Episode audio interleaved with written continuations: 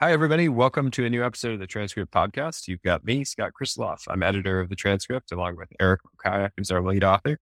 We sent out a new issue of the newsletter yesterday, and it was the first big week of earnings last week. So we got a lot of different companies talking about what they're seeing in the economy. What we saw was that there were a lot of references to maybe a mild recession. I think we're, we're in a place where people are feeling a little bit optimistic about the economy, the state of the economy and yet are still concerned about recession and or see the trend towards recession. And so people are thinking maybe considering that the consumer is in still pretty strong shape, have strong balance sheets and seem to be spending and labor markets are still strong. Maybe you get a mild recession. And then you splice that with the fact that the Fed is still talking about raising interest rates, but noticing as well that inflation is coming down some but they seem to be honed in on this services inflation rather than goods inflation or starting to focus more on that being elevated in like the four and a half percent region. Um, but in order to tackle that, they'll need to see decreased slowing wage increases. Those were the things that stood out to me this week. Eric, any thoughts? I think on the macro section, you've picked up the key things. It's just an air of caution. And I think that's what you pick from even the tech companies that continue to do layoffs last week, especially Microsoft. I think they they point out that there's, a, there's an air of caution from consumers, from their customers so far. Uh, even though spending is still strong, I think Bank of America point out that spending is slowing down. I think that's what is making people a bit cautious.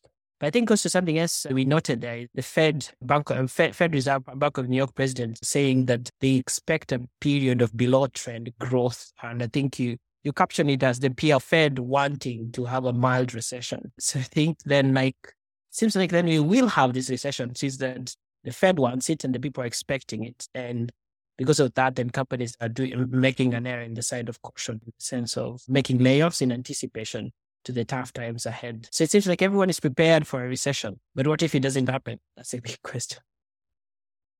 Yeah, there were a bunch of Fed governors who spoke last week, and they were on a pretty um, unified page, it seemed like, in terms of the way that they were talking about the current environment. And I think that the actual transcripts of the Fed conversations are running slightly differently than the reporting of where people are thinking that the Fed is. The headline in the Wall Street Journal today is that the Fed may slow its pace of increases to a quarter point. And it does seem like that's coming through, but the Fed governors are still talking about we need to keep raising interest rates, that inflation is higher than it should be. And even though there has been a decrease again in goods inflation, services inflation is still concerning to them. So I think this divergence between what the Fed is saying and what's being reported that the Fed is saying creates the gap for potential continued disappointment in capital markets at, at Fed hawkishness.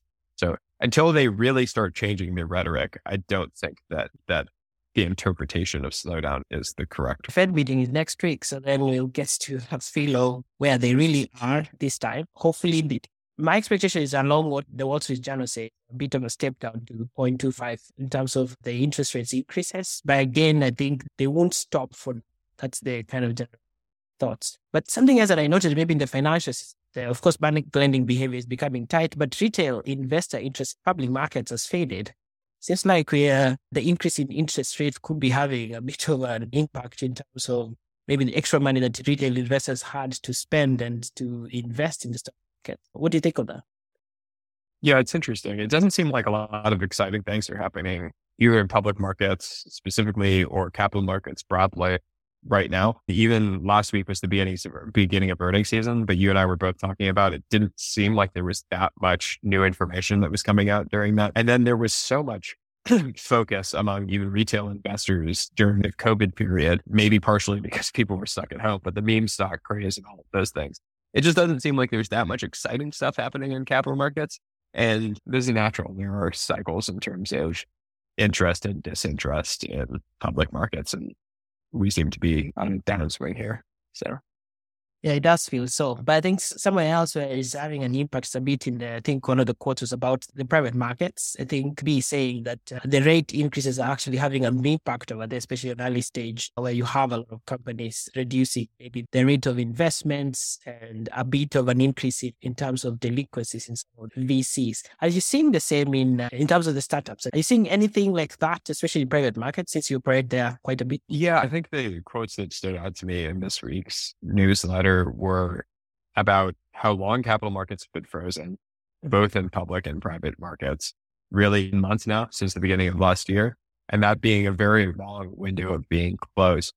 But actually, the rate of change in that closure seems to be getting less bad at the venture level and then also at even like investment grade debt issuance we picked up. And then I think like in private markets, the thing that has my my attention and we're picking up in, in the transcript is just AI and how much that is a transformative technology and what the world looks like for a tech standpoint with powerful large language models. Any thoughts on any of that? I think I just been surprised by how the release of ChatGPT has changed, transformed conversations, especially in the tech circles. I think suddenly out of nowhere now, in the past one month or two, suddenly every tech CEO and every tech executive is actually having to address the issue of what they're doing in terms of being well positioned for the decade of AI that is coming. So I think now would be a good time to start mm-hmm. maybe finding some of the companies that may stand to benefit in this kind of AI decade and try to see which ones were best positioned in that regard. So I think obviously one of the ones that is most commonly mentioned is Microsoft, but maybe behind that AI requires a lot of chips and a lot of technology also to support it. One of the quotes we picked is about most of the AI having been in the cloud.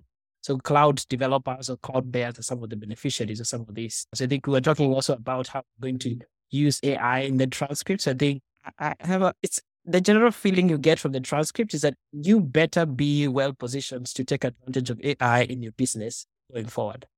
Do you sense the same?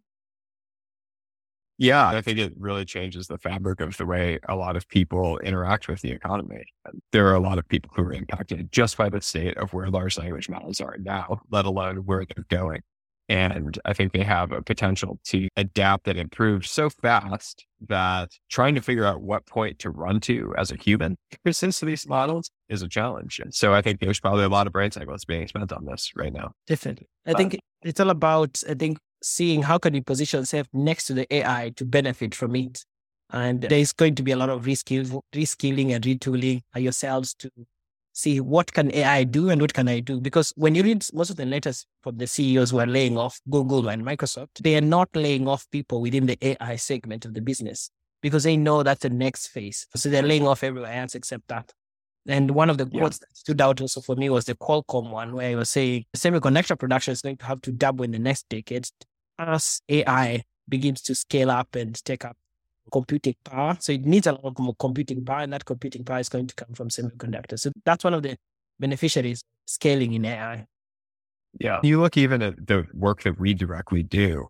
And I think in tracking AI development over the last five years, I had always thought we had at least a 10 or 15 year runway before anybody could, before AI models would be able to come close to replicating the types of things that we're doing. I think that assumption has been pulled in a lot based on what we see from ChatGPT that AI models may be able to do the types of work that we're doing within the next couple of years. And so the question for us is what type of what type of value do we uniquely create at the transcript that AI won't be able to, if any? And then we need to be able to invest in in those areas and think about how we are adapting and leveraging the tools that AI brings, because ultimately it should just make us more efficient at the types of things that we're doing really well. We are a microcosm. We happen to be large consumers of qualitative verbal data. And so, like, we're squaring the crosshairs here in some ways. But if I were an attorney, I would be thinking the same thing. If I were a journalist, I would be thinking the same thing. If I were in marketing, I would probably be thinking similar things. And even software engineering, we know that these are capable of building semi complex code right now. So definitely, I think we have to leverage AI. It's the decade of AI, as they're calling it. So I think we have to be well positioned. And I like how you're putting it. It's about seeing what unique value do I as a person have And what can I use AI to complement that? Or what can AI use? What can I use AI to help me be better at what I'm doing currently? Anything else that you may have picked from the transcripts? Maybe one thing that I wanted to highlight is something we picked up last month about Mexico and reshoring. It's pretty interesting that the demand for warehouses in, in Mexico is actually increasing very rapidly. It seems like a lot of companies are really rethinking moving away from China to near the US. Any thoughts on that before we close? Yeah, no, I think that the uh, China reop- reopening dynamic is really interesting to be watching and figuring out uh, to what extent China's reopening here is going to impact the global economy, commodity prices for one, and then just supply chains in general, where we finally have full kinks out of the supply chains. It certainly looks like from at least the PPG quote that we put in the newsletter, it looks like they're having a sort of Omicron esque reaction to COVID where you had a big spike in infections and then it falls off very quickly. PPG talking about absenteeism at their plants going from 0% to 50% to 0% in over the course of three weeks. It's possible they come back from the Lunar New Year and the economy is in full gear. All that said, I think geopolitical tensions and COVID make everybody try and think about onshoring or nearshoring supply chains. And so Mexico, to your point, as a beneficiary is very interesting geography. Yeah. So I think we'll be keeping an eye on all this. I think there are 88 companies reporting this week in the S&P 500. So lots of transcript to go through. We'll leverage our AI skills for now to be able to read as many of those as we can and cover them in our newsletter next week. So thank you so much for those who are able to sign up. Become a paid premium, but the transcript to support our work and definitely to keep enjoying more of our thoughts and help us to leverage, to take the transcript to the a decade of AI. Thank you so much and join us again next week. Bye.